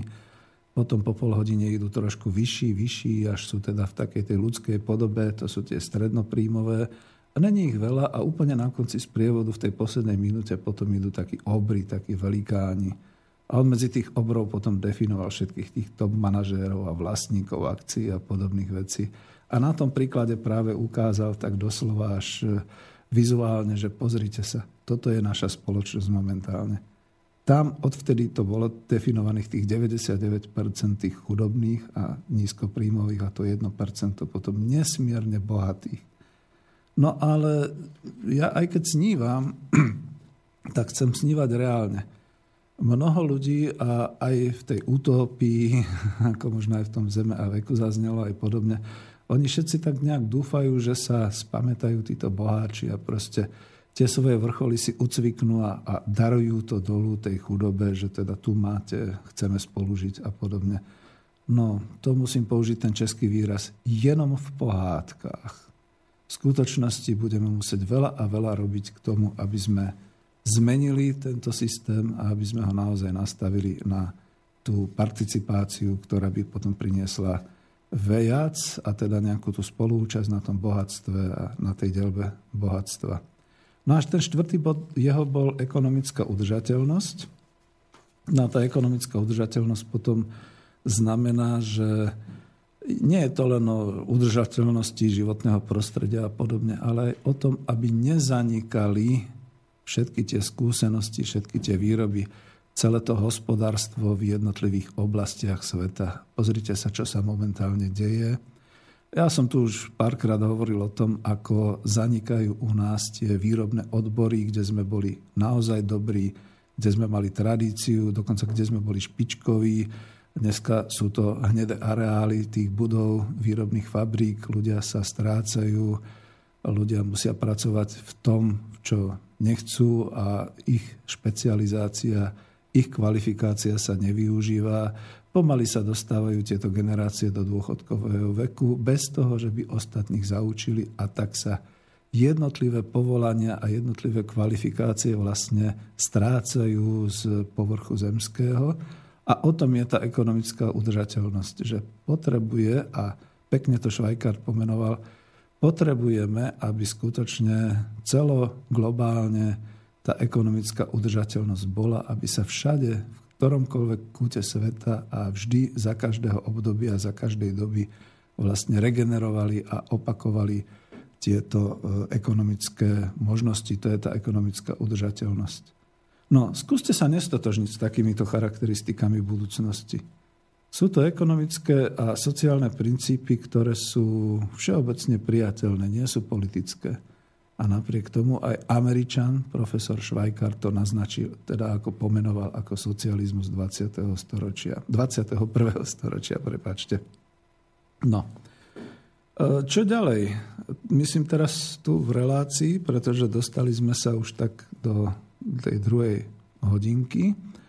Ja by som možno mal také tie čriepky o snoch, o želaniach e, skúsiť e, pomenovať, respektíve hovoriť o nich, také, aby sme teda vytvárali ten príjemný vianočný čas. E, keď počujeme praskať drevo v peci, už vonia čečina stromčeka ozdob, ozdobovaného alebo ešte len teda čakajúceho na zdobenie, aby sme získali na stolte luxusné v úvodzovkách jedla ako ryba, kapustnica, jablčko, orechy a aby sme mohli spomínať. A želať si. A hovoriť príbehy a snívať.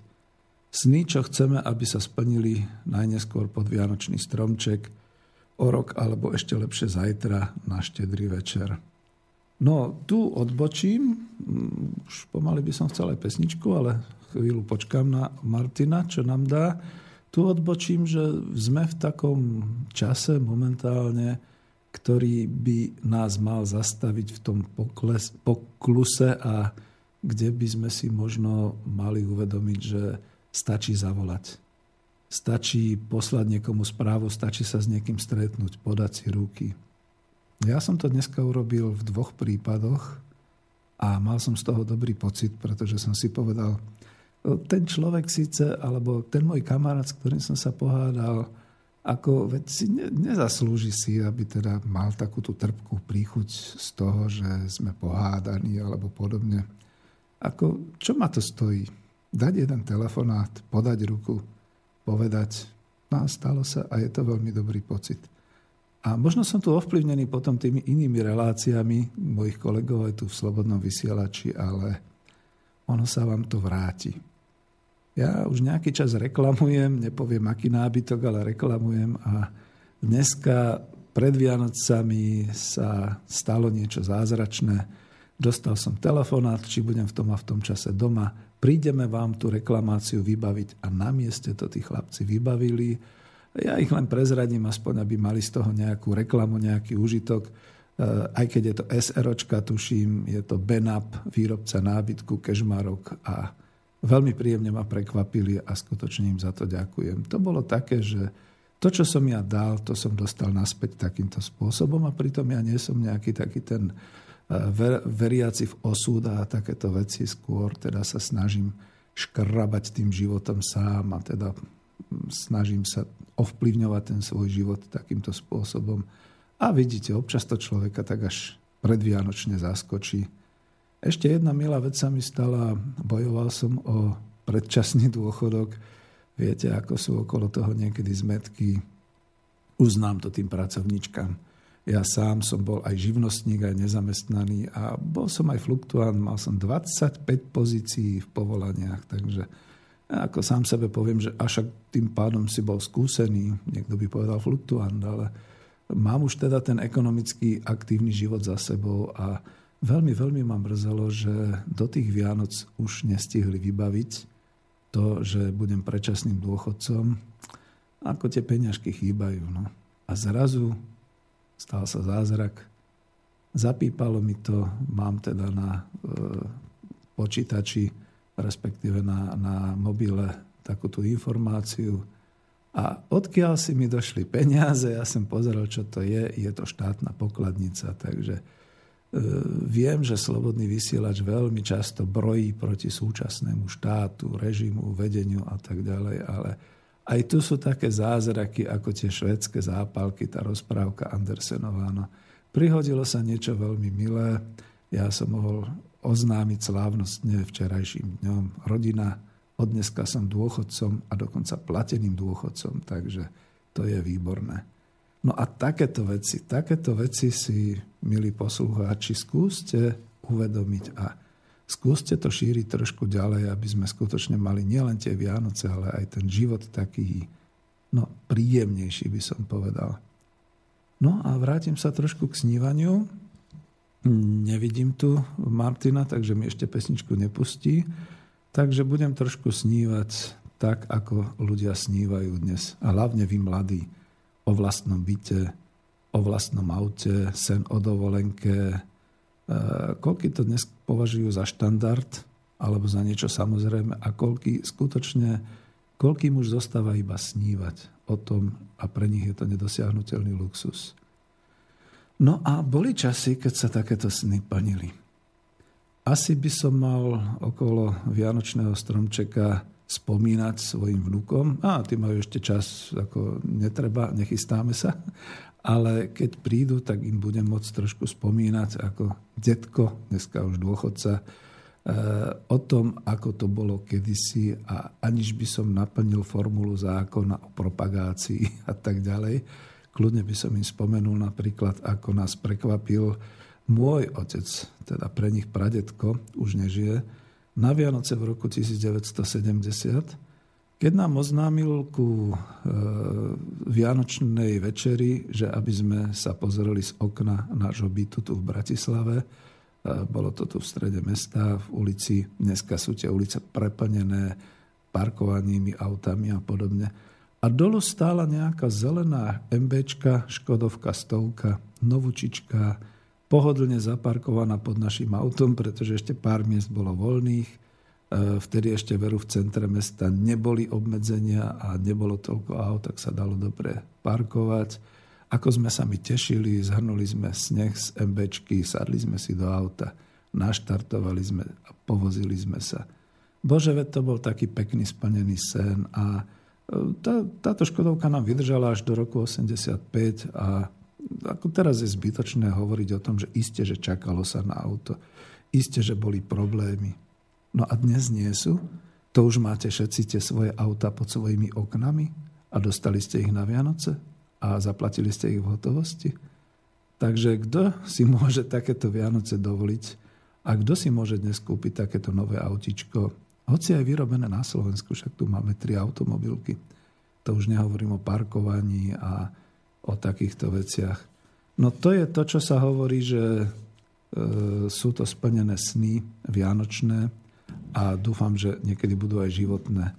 No isté, že je to sentiment, ale patrí to k tomu, čo bolo a ja musím teda definovať alebo povedať, že ako si pridlho nás kritici krmili e, tým, že ako to tu bolo zlé všetko, ale ja som ešte nepočul a nevidel nejakú masmediálnu reláciu, za týchto ostatných 26 rokov, kde by sa niekto vyznal z toho, ako bol rád a ako bol hrdý, keď šoferoval takéto autičko, túto Škodovku stovku. A, lebo to boli dobové záležitosti. No, v tej chvíli neboli ani Super B, ani žiadne USVčka e, na západe. Ja sa pamätám, ako cez nejakého príbuzného sa doterigal z Viedne do Bratislavy známy. My sme starí prešporáci, prezburáci, takže môžem povedať, Boh vie, či to bol známy, či príbuzný, ne, nemyslím si, ale doterigal sa na nejakom opli kapitán, to bol Bourák, kde všetci chlapci sme vyliezali nám oči e, s dúlkou, kde sme pozerali, o, aké auto.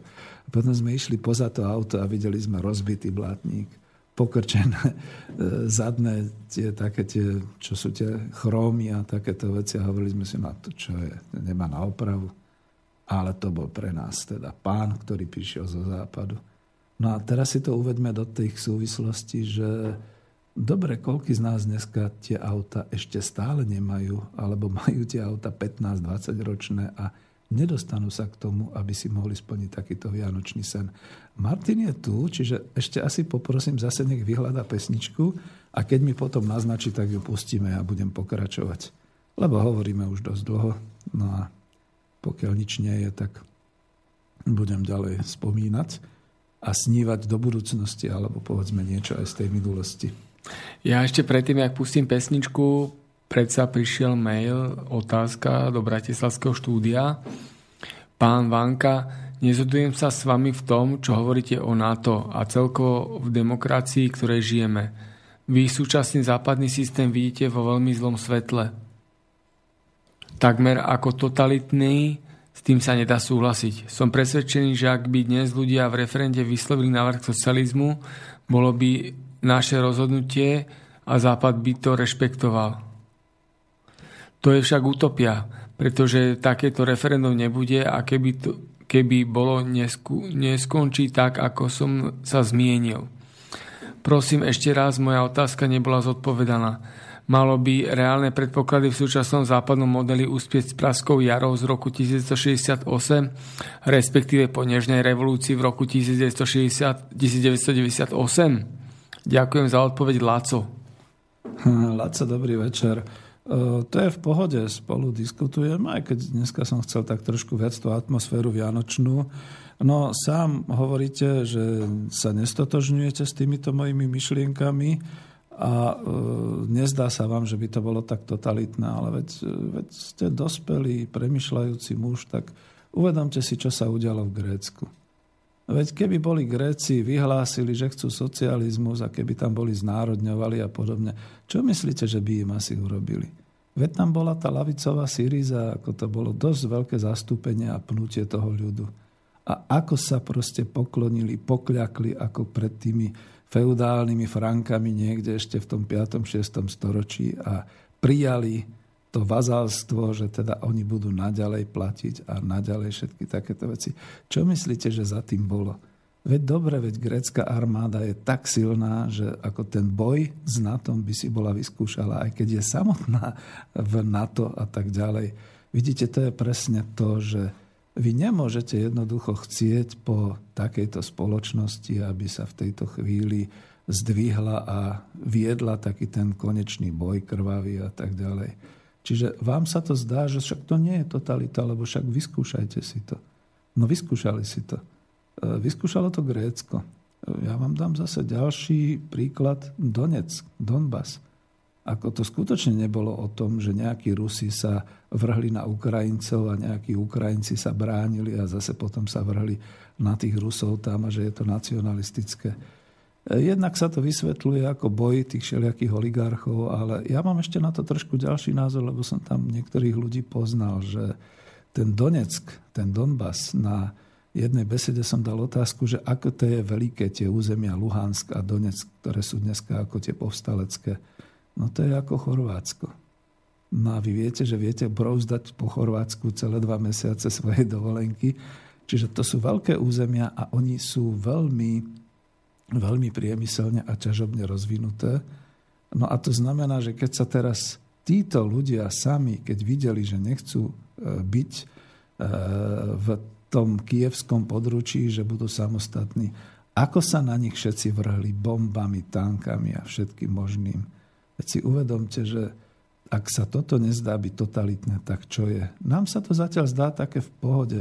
A odpoviem vám na tú otázku, presne by to teraz bolo ale v opačnom prepolovaní. To znamená, vtedy sa nepáčilo Moskve a Sovietskému zväzu, že sa nejako uvoľňuje z toho systému Varšavskej zmluvy a RVHP, a to sme pritom tak nahlas nehovorili, len sme chceli ten lepší socializmus, že sa to nejako uvoľňuje a obsadili nás. A teraz si predstavte, že my by sme niekde vyhlásili, že chceme byť samostatní, nechceme euro, chceme znárodniť, chceme viac demokracie, chceme viac spravodlivého rozdeľovania a máme v uliciach NATO. A nedaj Bože by nejaký nešťastný mladík zdvihol zbraň, tak ako sa to stalo pri prejazde, to, to bola len palica, ako sa to stalo pri prejazde pri Brodskom, keď sem demonstratívne išli títo, e, tie, tieto OTčka americké. Dobre, tam ho len zobrali policajti, možno pre jeho vlastnú ochranu do, do policajnej stanice, ale čo by sa stalo? Aká strelba by sa spustila? A dneska pri týchto proti, uh, pomôž mi Martin, protiteroristických zákonoch, okamžite v podstate by to vyvolalo protireakciu a myslím si, že dosť ostrú. Čiže za prvé, nemyslím si, že by bolo možné a za druhé, nemyslím si, že by to bolo možné riešiť nejakým referendum.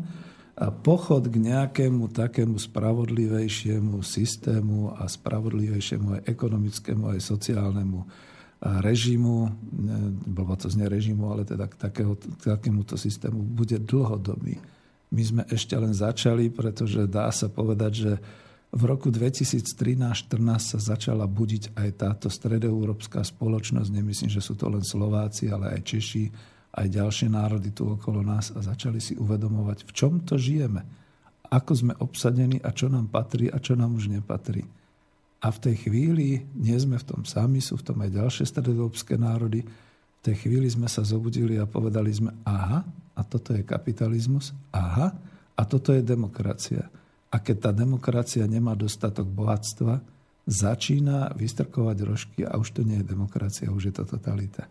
Jo, ale to som vám veľmi dlho zodpovedal, ale Laco, ja skľudne poviem, ja som niekde tam, alebo vy ste niekde tam, kde ja som bol, možno niekedy v tom 2009, že ja som ako ekonóm v podstate školil a propagoval euro, pretože som veril, že v tej spoločnej Európe začneme vytvárať niečo pekné, niečo krásne, nejaké tie hospodárske systémy.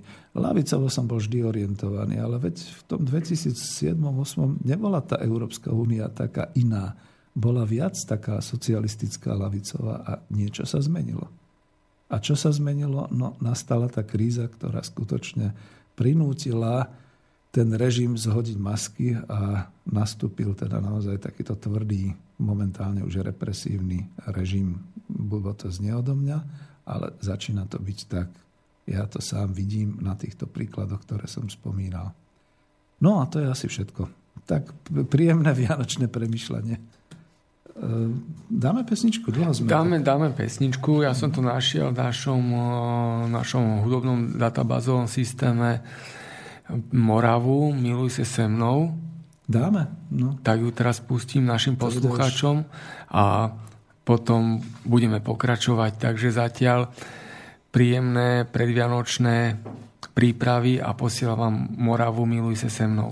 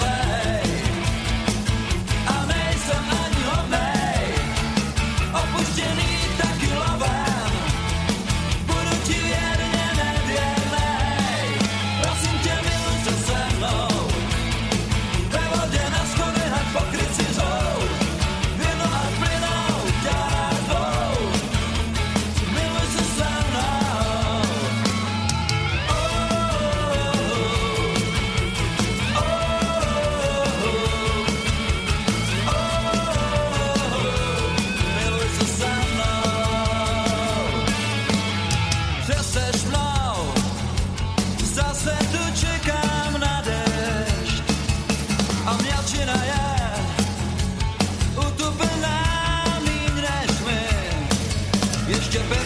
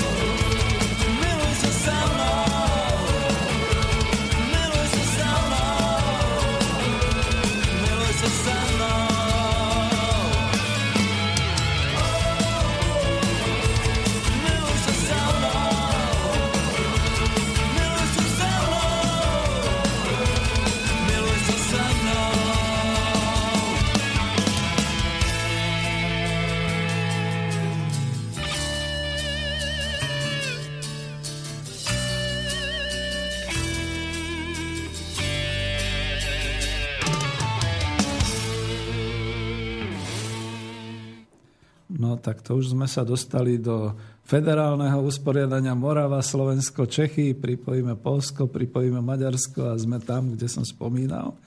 A podkarpatskú Ukrajinu.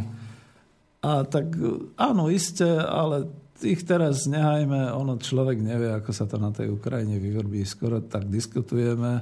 Ja by som hlavne chcel, aby sa to tam ukludnilo a Vidíte, to je presne to, že tam ten kapitalizmus veľmi jednoznačne zvliekol svoju masku a ako presne poviem to slovami tohoto Matúša Kučeru, profesora Matúša Kučeru, ako by vlčou papulou sa vrhol na tých svojich spoluobčanov, veď to sa nerobí. Ježiš Maria. Tak dobre, už ten Beograd bol trošku moc, že sa bombardovalo kúštik od nás. A ja viem, samozrejme Kosovo a tak ďalej, ale veď ako viem, vidíme, ak to po tých x rokoch teraz dopadlo aj v tom Kosove, že znova to bolo len o tom, že sa vykoristili tie prírodné nerastné súroviny a tí ľudia sú tam chudáci. A znova sa to opakuje na Ukrajine a tak ďalej. A ako verím tým ľuďom, ktorí sa angažujú v politike, že Boja sa, že to príde aj na Slovensko, do Čiech, do Polska, do Maďarska, že sa to bude šíriť. Veď to my nechceme. A takúto Európu sme si my nepredstavovali a do takej by sme nevstúpili, keby to bol niekto povedal. Takže joj, ale my sme zase niekde inde a my si chceme robiť tu takéto vianočné želania a sny a ja skúsim pokračovať. No napríklad ako by dnes mnoho mladých ľudí privítalo, keby sa mohli osamostatniť, keby mohli mať nejak ten svoj bytík, keby nebolo treba toho, e, týchto hypoték a toho zadlžovania sa na to, aby mohli spolu bývať, spolu sa mať radi, milovať, spolu prežívať svoj život. Ako je to často ťažké. A to sme zažívali aj my. A ja zase kľudne poviem, zase sa vrátim do tej minulosti, ktorú by som chcel, ale naozaj chcel by som, aby sa sociálne a hospodársky, nie politicky čerto vezmi, ale sociálne a hospodársky, aby sa to vrátilo do takej situácie, v akej to bolo povedzme aj v tých štátnych podnikoch a podobne. Ja som v tom roku 1985 na Vianoce manželke mohol darovať, položiť pod stromček pekne v lesklom obale zabalený výmer od vlastného trojizbového bytu. Petržalke spolu s kľúčami. Isté, že boli slzičky, bola obrovská radosť. E, pri nástupe do podniku, a my sme tu vlastne asi v jeho priestoroch, Tesla spotrebná elektronika Bratislava. Pri nástupe do podniku som dostal spolu s pracovnou zmluvou aj tento výmer na podnikový byt a dokonca mi dala kádrová riaditeľka vybrať, či chcem byť na druhom, štvrtom alebo 8. poschodí. Až tak ďaleko to bolo vtedy s týmito bytmi, keď potrebovali špecialistu, odborníka alebo pracovnú silu a vtedy sa o nás uchádzali o pracovné sily. Nie ako dneska, že stoja zástupy vonku. No a prečo to... Aj? Niečo no, bude? To je demokracia s ľudskou tvárou. Eh, no, to bol socializmus, ale ja som hnusný. Alebo demokratický socializmus s ľudskou tvárou. Nie, to bol obyčajný hospodársky socializmus. Vtedy na to tie podniky mali. A mala na to aj Tesla spotrebná elektronika. Výrobno-hospodárska jednotka národohospodárskeho komplexu, ktorá zabezpečovala celú tú produkciu zábavnej elektroniky, ale aj spojovacej elektroniky a všetkých takýchto tie podniky, to o tom chcem potom hovoriť aj v, tom, v tej spoločenskej spotrebe, tie podniky na to mali, aj keď možno neboli tak ziskové, ako by potom tí následujúci kapitalisti boli chceli, ale tie podniky boli plné ľudí a plné týchto možností. Takže sa znova vrátim k tomu, že ten byt, to samozrejme, e, to bolo niečo nádherné, nám sa splnil tým sen a neboli sme sami, tam tých snov sa vtedy plnilo mnohým ľuďom, Samozrejme, že boli aj veľké poradovníky na družstevné byty a na štátnu výstavu a podobne. No ale povedzte mi presne tí, ktorí sú dneska tí draví, tí schopní a tí, ktorí e, naozaj chcú a majú na to, aby zabojovali o svoj lepší život a podobne. No dneska už prakticky nemajú ani šancu, pokiaľ naozaj neskáču po krkoch a po hlavách niektorým ľuďom, čiže nerobia tú hnusnú kariéru. Vtedy to nebolo až také, skutočne to potvrdzujem ako doslova svedok tých čias. A zase ten byt, no, bol to podnikový byt, samozrejme. Ale potom sa dal odkúpiť, respektíve tak ako mnohí hovoria, po tých desiatich rokoch tá zmluva vypršala a ten podnikový byt už sa stal naozaj E, takým tým družstevným bytom, vtedy to boli družstevné byty, takže už bol vlastne ako, boli sme spoluvlastníci.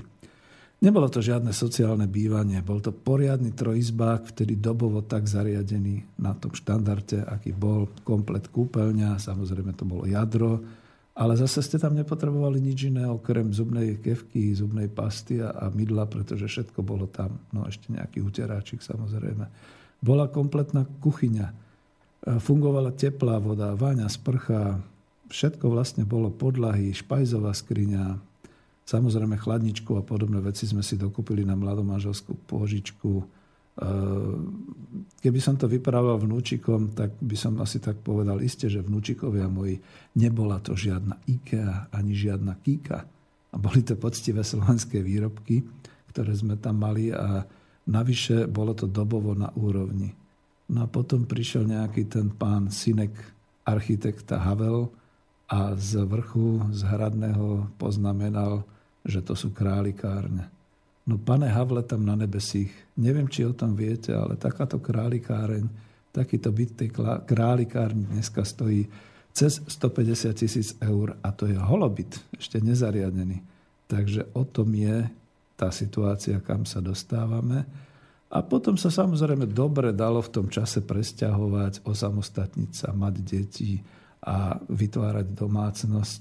A spotreba v tej domácnosti potom bola vysoká. Ako ekonom môžem povedať, že ako na toto sa zabúda v tých vládnych kruhoch, že dobre podporujte, robte a všelijako robte všelijaké tie baličky a opatrenia ale vy neriešite podstatu, ten systém, ktorý by umožňoval mladým ľuďom si zakladať rodiny, vytvárať domácnosti. A keď tvrdíte, že spotreba domácnosti bude to, čo nás bude ďalších pár rokov ťahať z tejto ekonomickej brindy, uvedomte si, že nič preto nerobíte, aby sa... No nič, no niečo robia. Hej, treba pochváliť za skrášľovanie kapitalizmu sociálno-demokratickú vládu, ale naozaj to nie je tak podstatné, ako to bolo a skutočne teraz, lebo už si sám pripadám aj voči Martinovi ako propagátor socializmu, ja kladiem otázku a kladiem dôraz na to, že toto bolo možné v tých sociálnych a ekonomických podmienkach a toto všetko sme stratili.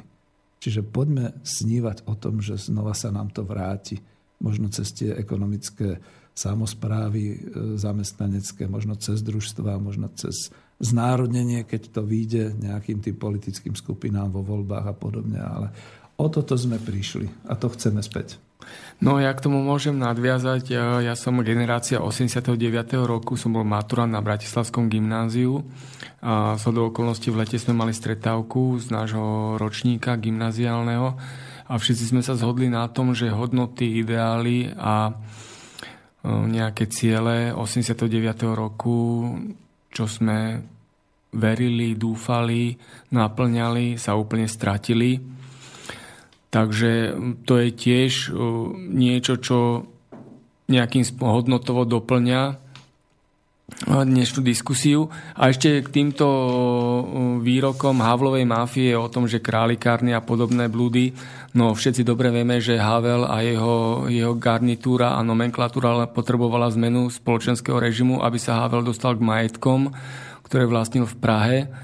Takže toto boli len sprievodné um, lživé, manipulatívne výroky, ktoré on, on so svojou perepuťou, nomenklatúrnou nomenklatúrnou zostavou chrlil, hej, že no. králikárne a podobne. Takže to, to teraz ja sa čudujem Čechom, že, že súhlasia s tým, že, že letisko Rúzine premenovali na letisko Václava Havla, čo je, čo je nesmierne do neba volejúce, niečo hrôzostrašné, lebo on Havel nemá nič spoločné s letiskom na Ruzini. Mohli by premenovať väznicu na Rozinu na väznicu Václava Havla. To by bolo akože satisfakcia s tým, čo, čím tu on krmil po 89. roku Václav Havel a jeho zločinecká mafia Joj. všetkých občanov. Takže taká je pravda, hej, Havel a, a teda, a teda. Martin sa nám rozbehol. Ne, ja, ja, len náziv, ja len pomenujem to, čo si myslí moja generácia 89. roku a tieto Havlové, Havlové mm, lživé a teda a teda.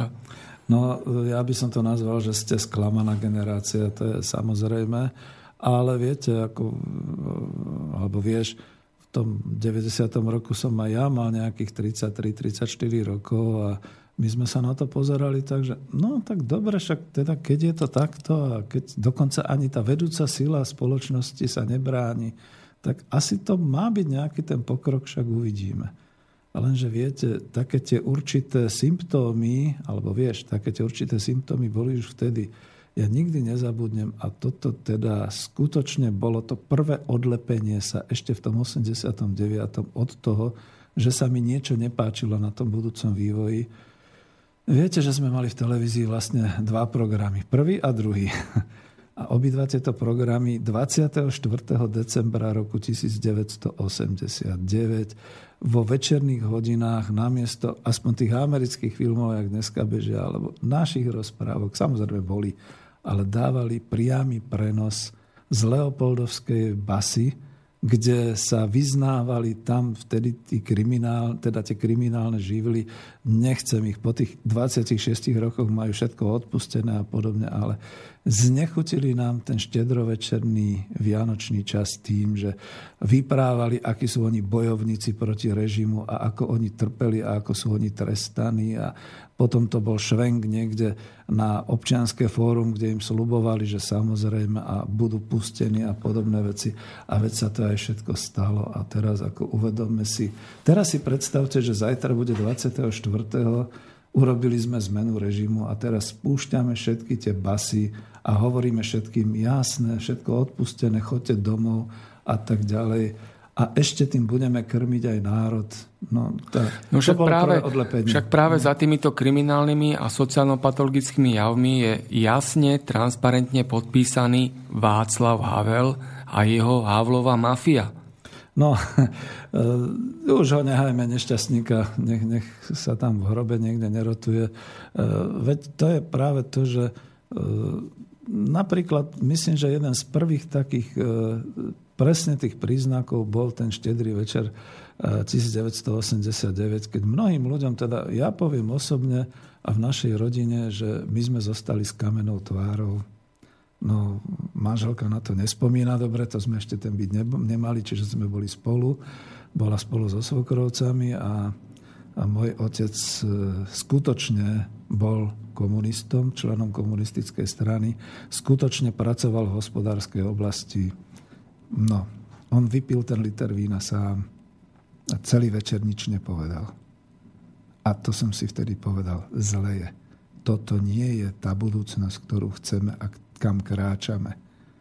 A dobre, ale tak e, nejak to už uzavrime, lebo je vianočný čas, že toto sú práve také veci, kde človek naozaj postupne zistuje a možno nám to dlhšie trvalo na Slovensku a v Čechách to ešte bude chvíľu trvať kým si ľudia uvedomia, že nejdeme dobrou cestou a skutočne to pomenujeme presne tak, že je to kapitalizmus a vravím tak, ako som uvádzal tie príklady, aj Lacovi poviem, je to určitý stupeň totality, možno to ešte nie je až taký vulgárny, ale je a blíži sa to k tomu, že pravdepodobne naozaj si budeme musieť dávať v budúcnosti pozor, čo sa s nami deje a pripravíme sa na to, aby sa s nami nedialo to najhoršie. Ja ešte vstúpim do toho. Václav Havel ako prezident Slovenskej republiky zložil prísahu, ktorá... Mm. Československo. Áno, presne tak, ako, ako si tu hovoríme. Takže to je ďalší dôkaz o tom, aká bola morálna, právna a ľudská kvalita osoby s menom a priezviskom Václav Havel. A ďalší rozhodujúci moment pre demokratizáciu spoločnosti po roku 1989 bol fakt, kooptácia poslancov. To je neskutočné, jak, jak také niečo sa mohlo, mohlo udiať, keď v parlamente sa ocitli ľudia, ktorí neprešli zvolením týmto procesom volebným a boli kooptovaní Hej, to, je, to, je, to je klasická totalitná praktika mocenská, kedy novo nastupujúca nomenklatúrna garnitúra potrebovala poslancov do vtedajších zvolených odstaviť a dosadila tam svojich poslancov tzv. kooptovaním, čo je nesmierne v rozpore so všetkými základnými demokratickými princípmi. Martin, to som úplne prekvapený, lebo teraz sa na to dívam tými inými očami ako školiteľ v manažmente som vždy hovoril, že kooptácia to je dosadenie. To znamená, ano. majiteľ dosadí svojich ľudí, pretože však v podnikoch a v akciových spoločnostiach nemáme demokraciu, to hovorím zase ja. A to som si ani neuvedomil, že to bola kooptácia, čiže dosadenie ano. svojich ľudí. Toto si netrúfla ani kievská moc. Tak to, to bolo niečo, niečo neslychané. Ja som, ja som vtedy bol maturant na gymnáziu a ja keď som počul o tomto, čo vtedajšia Eh, VPN, Verejnosť proti násiliu a občianske fórum upiekli vo svojich politických centrálach. Ja som sa, no, mňa až mrazilo a som bol úplne, ani, ani som nebol schopný chodiť, čo, čo mne ako študentovi gymnázia vtedy médiá priniesli, že, že oni vymysleli tzv. kooptovanie poslancov, kedy, kedy sa v parlamente ocitli ľudia, ktorí nemali nič spoločné s volebným procesom a s politickou súťažou. Oni tam dosadili Havlova mafia aj VPNkári vtedajší v Bratislave si tam dosadili svojich tajtrlíkov, svojich mafiánskych sposkokov a začali piecť tieto veci, ktoré potom viedli k tej ekonomickej totalite. totalite a proste rozvratu. Dobre, ale tak Martina už teraz zastavím, lebo to máme snívať a v podstate sa rozčilujeme a naozaj máme ten predvianočný čas, takže keď to tak zoberiem zase naspäť, dosť bolo tej minulosti, aj keď ešte všeli, čo som chcel túto poznamenať, ešte sa vráťme a pozrime sa na tesný dopredu. Nakoniec už sa nám aj kráti čas. No a keď, keď som hovoril o tom, že teda ako sú tie princípy definované. Mne sa veľmi zapáčili aj tie slova, ktoré nám uvádal pán profesor Švajkart, vtedy v aule ekonomickej univerzity, lebo som si to sám preložil takto pre seba a ponúkam to aj vám. Zmysluplná práca. A za túto zmysluplnú prácu primeraná pláca. To je tá plná peňaženka, o ktorej hovorím aj ja v tom svojom, v tej, v tej svojej knižke a to je dostatok zdravých, dostupných tovarov, potravín, zdravotníctvo zadarmo. Všetky tieto záležitosti, pretože ak je zmysluplná práca, tak v tej chvíli určite nebude tisíc sestričiek dávať výpovede a pozdravujem ich a skutočne sme s nimi solidárni, pretože byť vo výpovedi a nevedieť, čo bude po novom roku, to musí človeka veľmi skutočne trápiť. A tu ako keby sa nič nedialo Čiže to je zmysluplná práca. Potom to ďalšie, čo bolo, tá participácia, sami s kolektívom rozhodneme, od ktorého dátumu máme voľno. Sami sa rozhodneme, kto bude mať službu cez sviatky a čo za to dostane. Pozrite sa, čo sa dneska deje s tisíckami pracovníkov automotív a všetkých prilahlých montážnych a automotív fabrikách a dielňach, že im jednoducho povedali 19. decembra s Bohom Stretneme sa 11. januára. No a to je skoro mesiac a títo ľudia nedostanú za to žiadnu náhradu. Alebo dostanú? To, to by bolo zaujímavé. Ja sa vôbec čudujem, že títo ľudia nie sú vonku na uliciach. Naši robotníci, alebo už sa ani tak nemôžu označovať, proste naši zamestnanci tých pokrokových fabrík a neprotestujú, pretože Takto ľahko sa vlastne ten vlastník a zamestnávateľ zbavil povinnosti nejak tým ľuďom vyplácať. Lebo však dobre, tie dovolenky sú pekné, povedzme naozaj je aj dôležité, že budú brať do úvahy aj Vianočné sviatky a všetky tieto veci, ale my predsa vieme veľmi dobre, kvôli čomu sa to deje. Ako veď ľudia chodia okolo tých obrovských naprataných parkovisk a vidia, ako sa po celom Slovensku a Čechách a všeli inde premávajú tie kamióny s tými autami a potom nám nejaký expert pre makroekonomiku zahlási, že bolo predaných na Slovensku 9 tisíc aut. Čože? 9 tisíc aut? Pri výrobe, no, 100 tisícov aut a tak ďalej. Veď nebláznite ľudia. Veď toto keby bol Husák oznámil niekedy v minulosti, tak by ho jeho vlastní vyhodili zo strany za takéto informácie o, o tejto hospodárskej prosperite. Čiže zmysluplná práca, kolektívne sami rozhodovanie, čo a ako, ako budeme platiť, ako budeme vlastne pracovať. Budeme niekam patriť. To je ďalšie. Budeme mať kolegov. Možno niektorí aj veľa spolupracovníkov v tých rôznych tímoch a na rôznych pracoviskách, ako som hovoril, že to bude spoločnosť organizácií a podobne. No ale prečo nie, keď nás to nevysiluje? Dneska vysiluje aj tá jedna jediná práca, ktorú máme, pretože človek častokrát má naakumulované 3, 4, niekedy pomaly aj 5 funkcií a lutujem hlavne tie dievčatá v tých e, espresách a kaviarniach, ktoré sami sebe robia vedúce, sami sebe robia upratovačky, zásobovačky, e, varičky kávy, pokladničky, e, skladničky, všetky takéto veci. A stane sa prípad, to sa stáva občas, že niekto niečo niekde vyleje a tá dievčina, ktorá v tej chvíli vám chystá zákusok, musí vybehnúť spoza pultu, poupratovať to a vtedy sa odhalí, že a vy ste tam sama? A ona povie, no veď chovala Bohu, že aspoň mám prácu. No a, a takto ďaleko sme sa dostali. No, e, vlastne už pomaly by som mal ten záver, ale ja tu mám ešte veľa takýchto všelijakých bodíkov či riepok, čo som chcel. Dúfam, to je ten sen dopredu, že budeme čerpať z podnikových fondov práve z tých podnikov, tých zamestnaneckých samozpráv a družstiev na dovolenky, na rekreácie, na zotavenie, na šport – že v podstate si trošku vyplníme sny, ktoré sme mali počas pracovnej doby a predsa nám to ten podnik uhradí. Proste podnikový psycholog sám odporúči, že by už sme mali vypadnúť aspoň na 4 týždne kam si preč a zmeniť prostredie a nestresovať sa v tej robote a podobné veci. No, ako dneska, kde to môžete zažiť? Možno v tých amerických filmoch, kde vidíte, ak teda odchádzajú na tie dovolenky a vracajú sa 5 dní a 6 nocí, či ako je to proste takéto filmy, ktorými nás krmia. No určite bolo to niekde v tých 80 90 rokoch, ale toto neplatí pre súčasné obdobie. No a pomaly sa blížime k takému záveru. Naozaj už, Martin, už asi ani pesničku nebudem môcť dať. Nie? A takže to boli také tie úrovne, o ktorých som hovoril, individuálne, podnikové, možno trošku sme vynehali nejaké tie okresné alebo obecné. A keby sme chceli snívať ešte tak na tej úrovni celoštátnej. No, roky tretej dekády 21. storočia až po rok 2025. Ja som si to tak nejak pripravil a rozmýšľal som, že to ešte rozvediem, tak teraz mám vôbec problém, či to pospomínam. Čo by sme chceli a čo by sme, o čom by sme mohli snívať?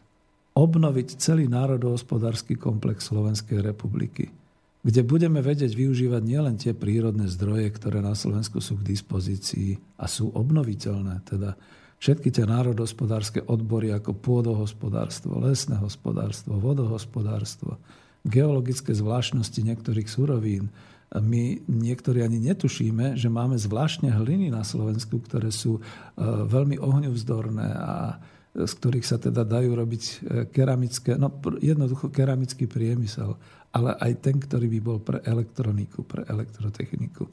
Máme tu množstvo priemyselných odborov, skutočne schopných rozvíjať sa na základe nejakej tej priemyselnej obrábacej stavebnej tradície, priemyselné technologické inžinierské odbory postavené na výskumno-vývojových vedomostiach, dopravné informačné technológie.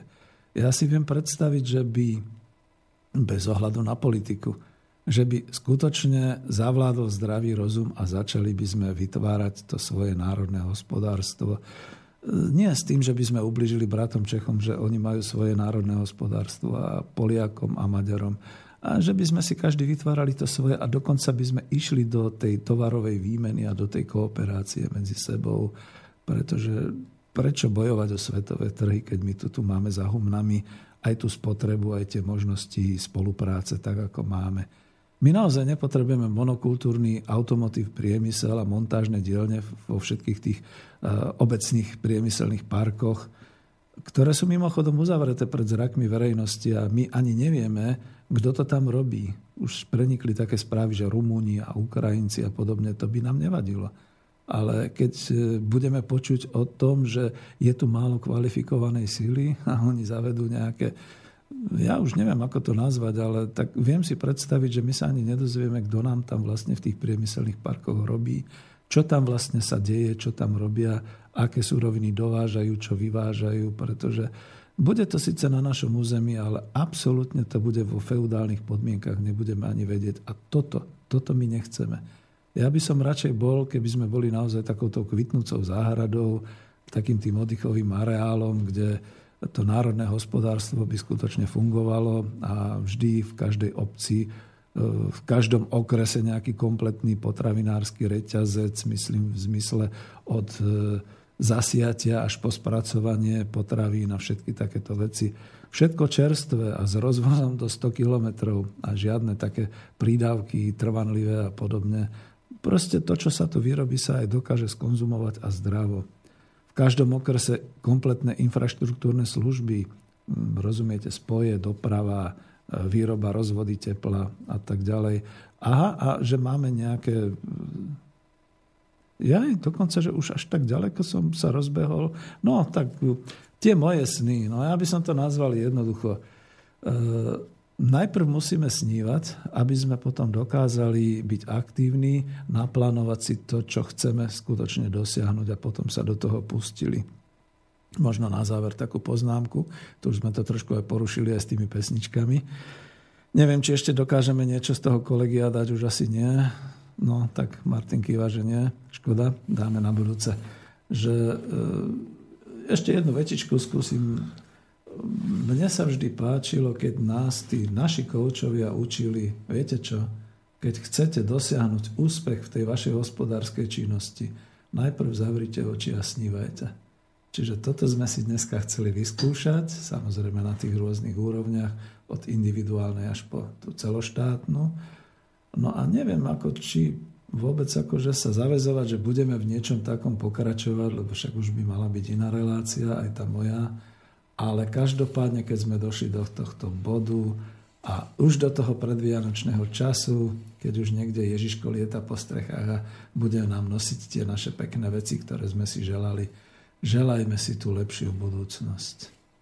A s týmto sa s vami asi lúčim v rámci ekonomickej demokracie číslo 18. Želám vám príjemné sviatky a niekedy v roku 2016 sa znova stretneme. Ďakujem pekne aj Martinovi. Áno, do počutia poslucháčom prajem samozrejme tiež krásne, spokojné a šťastné sviatky Vianočné a na budúci rok sa počujeme Počujeme sa. Dovidenia, do počutia. Dovidenia, všetko dobré ešte raz. To by chcelo nejaké zvončeky. Táto relácia bola vyrobená vďaka vašim dobrovoľným príspevkom. Ďakujeme za vašu podporu.